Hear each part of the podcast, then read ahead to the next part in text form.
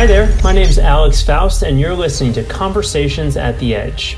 Each week, we meet with a top business thought leader to learn what they think we should be prioritizing to build better businesses, positively impact our communities, and scale up. All right. Good morning, good afternoon, good night, depending on what part of the world you are joining us from. My name is Alex Faust, your host of Conversations at the Edge. And today I'm very excited to be joined by Bernie Brenner, who is an international speaker, author, and the best selling author of the strategy book, The Sumo Advantage, which is the main topic of today's conversation. He's the founder and chief executive of Rolex Inc. And prior to that, he co founded TrueCar Inc., where he served as the executive vice president, chief strategy officer, and managed the company's strategic partnerships and strategic growth planning. And much of his success has to do with this sumo strategic partnerships that he built. So the things he's going to be sharing today are not just theory, but real practice approaches that has worked to scale many businesses. Bernie, welcome to Conversations at the Edge. And how are you doing today?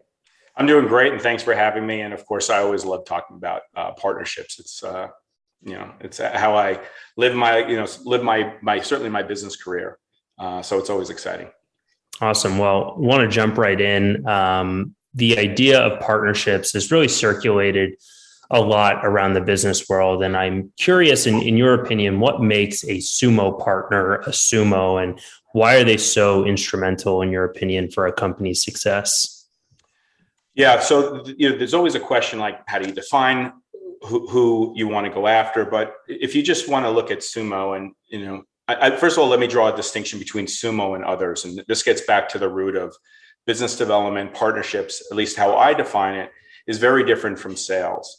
And it's important to define it, I feel, because then you can operate to the to the definition and the boundaries and the profile of that versus merging things together. And, and biz dev has, generally does that. It's sales, it's it's it's uh, partnerships, it's corp dev, it's there's a whole bunch of things that are labeled in there, but I would say that it, it, if you define it, it, you have a better outcome. So sumos, the reason why I called them sumos is because the, as companies, we're always trying to go after, you know, the, the big whale, the 800 pound gorilla that we want to sign uh, to a as a customer, right?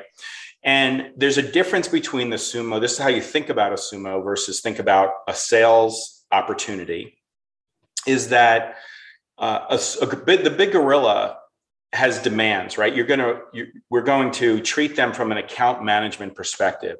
And gorillas are very important to our business, getting, landing that big gorilla.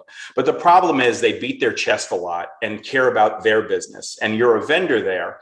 And so they, you know, if, if whatever you're shipping doesn't get there on time, they get on the phone and they scream. And then you immediately respond because you have to, because they're the largest, uh, you know, client you have, uh, customer you have, and then you're FedExing or you know overnighting product again, and it's a scramble, and that's what happens in that scenario, and that's the responsibility we have for having uh, big customers, big clients. But on the Sumo side, it's very, very different. I, I, picked sumo because they're warriors, right? They're they understand how to go to battle.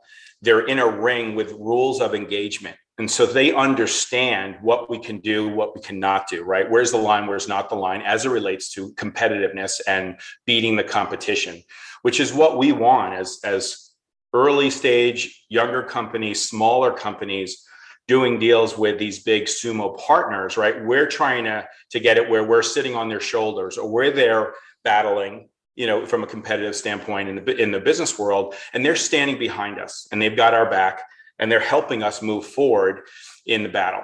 And so that's why I think that to think about a sumo that way and think about your client a different way as the gorilla uh, is very different because when you have a problem, when the stuff doesn't get there, the partner is saying, okay, let's we identify the problem. Now let's go through a process improvement and we're standing together to try and solve it versus a gorilla who's saying, you get me my stuff or I'm getting it from somewhere else, rightfully so.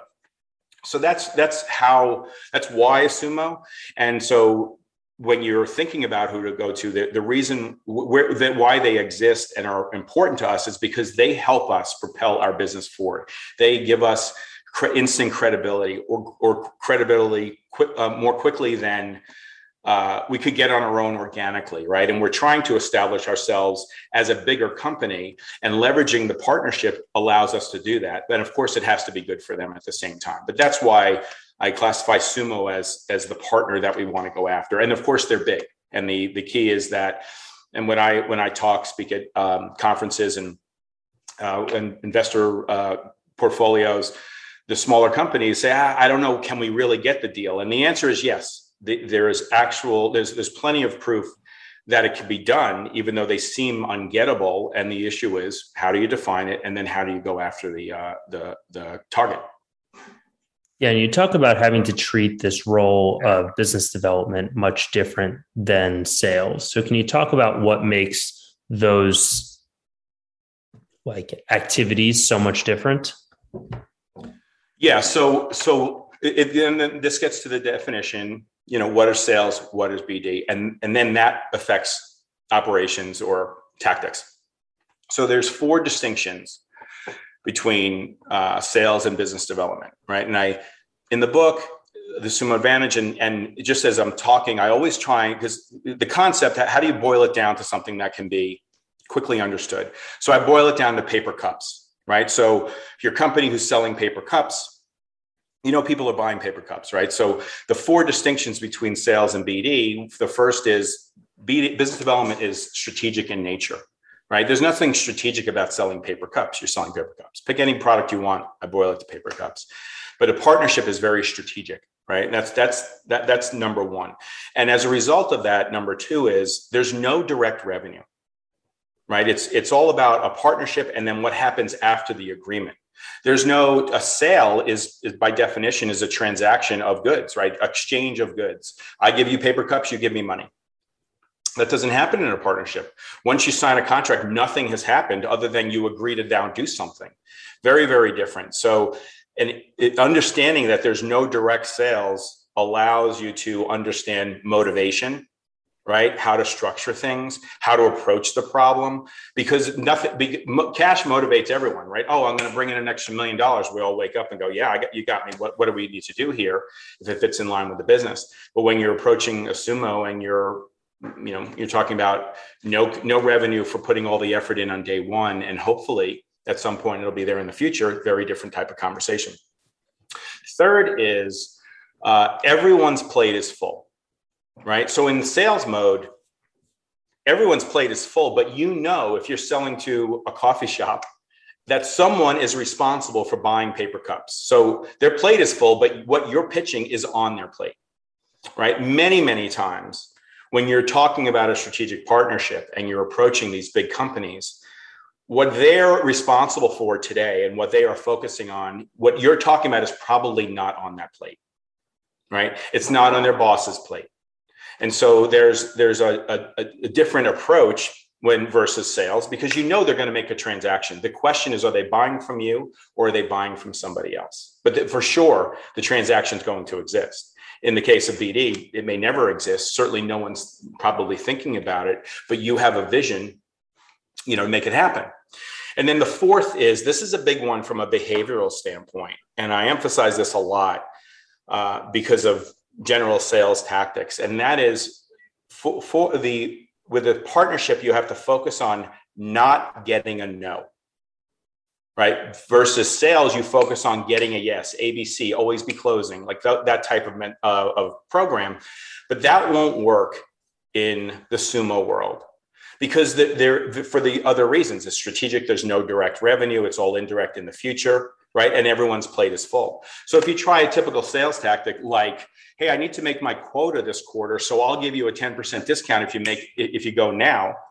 That won't move the sumo at all. Now that moves the, the buyer for the paper cups, but it doesn't move uh, a partnership forward at all. So you need different people with different understanding and different tactics. So through dialogue and approaching the sumo, you're, you're always focused on not getting the no versus trying to get a yes because you're you're not going to get a yes in any time you know in the in the in the first three months anyway. You're not going to get a yes and probably in the first six to nine months you might get you know from a no not getting a no to okay let's see how this works.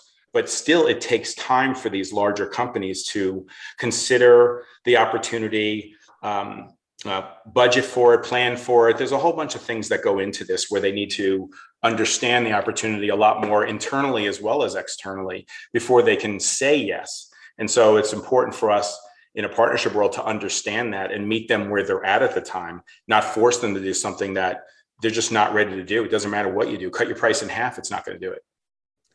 And when you say that this is not a revenue deal, does that mean it's also like, is future like rev share on swapping of clientele kind of thing? Is that an acceptable um, type of partnership, or what are your thoughts on that? Yeah, when I say no revenue, I mean no direct revenue from the agreement being signed. There's okay. indirect revenue. So indirect revenue is like you said, rev share, right? So two companies come together and they work on a program. And the program is there to further both companies. There's a, there's an interest in doing it. And as a result of expanding the, the opportunity, revenue starts to flow and then revenue gets shared in one way or another. But the motivation for signing a contract and getting everyone aligned and resources and everything else, it's not like there's there's revenue coming into them from day one or from you, you know, or to you.